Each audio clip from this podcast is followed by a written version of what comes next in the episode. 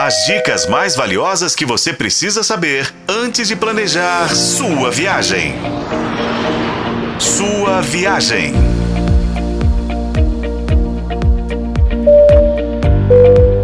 Atenção, senhores passageiros. Última chamada para embarcar rumo aos melhores destinos. Afivelem os cintos e se preparem. Começa agora a sua viagem. E que tal ir à praia? Vamos para pa curarte. Bem-vindo à sua viagem, seu canal de turismo na FM O Tempo. Nossa semana é temática e vai falar de Natal, capital do Rio Grande do Norte.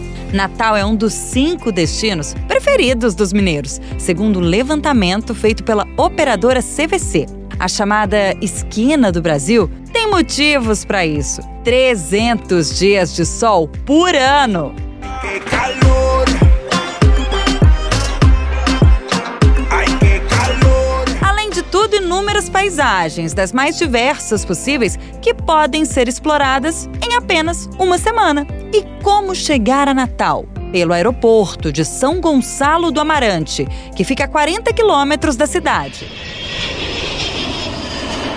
Você tem a opção de pegar um táxi ou um aplicativo, pegar a van do seu hotel, já que a maioria oferece o serviço, ou contratar um transfer. Grande parte dos turistas fica hospedado na Via Costeira ou o bairro de Ponta Negra. A primeira opção a Via Costeira é uma avenida de 9 quilômetros de extensão, que fica entre o Parque das Dunas e o mar. Bastante natureza. Você só sai ou chega aos hotéis de lá que, diga-se de passagem, são os mais caros, all inclusive, com os melhores serviços, de carro.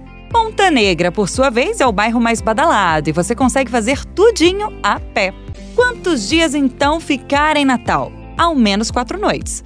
Vale a pena alugar um carro em Natal? Sim, vale muito a pena, porque a maioria das atrações ficam fora da cidade. Assim você pode percorrer as praias do litoral sul e do norte com mais autonomia. Mas se você não quer gastar com diária de locação e gasolina, a opção é contratar os passeios em um receptivo, como a Lucky. E onde comer em Natal? Até porque quem não gosta de conhecer também as especialidades gastronômicas do lugar que está visitando? Há um pouco de tudo na capital potiguar, mas não deixe de visitar o restaurante Camarões, que tem quatro unidades na cidade, tá? E degustar a tapioca e o cuscuz na Casa de Taipa, a primeira tapiocaria do país. Fica aqui a dica.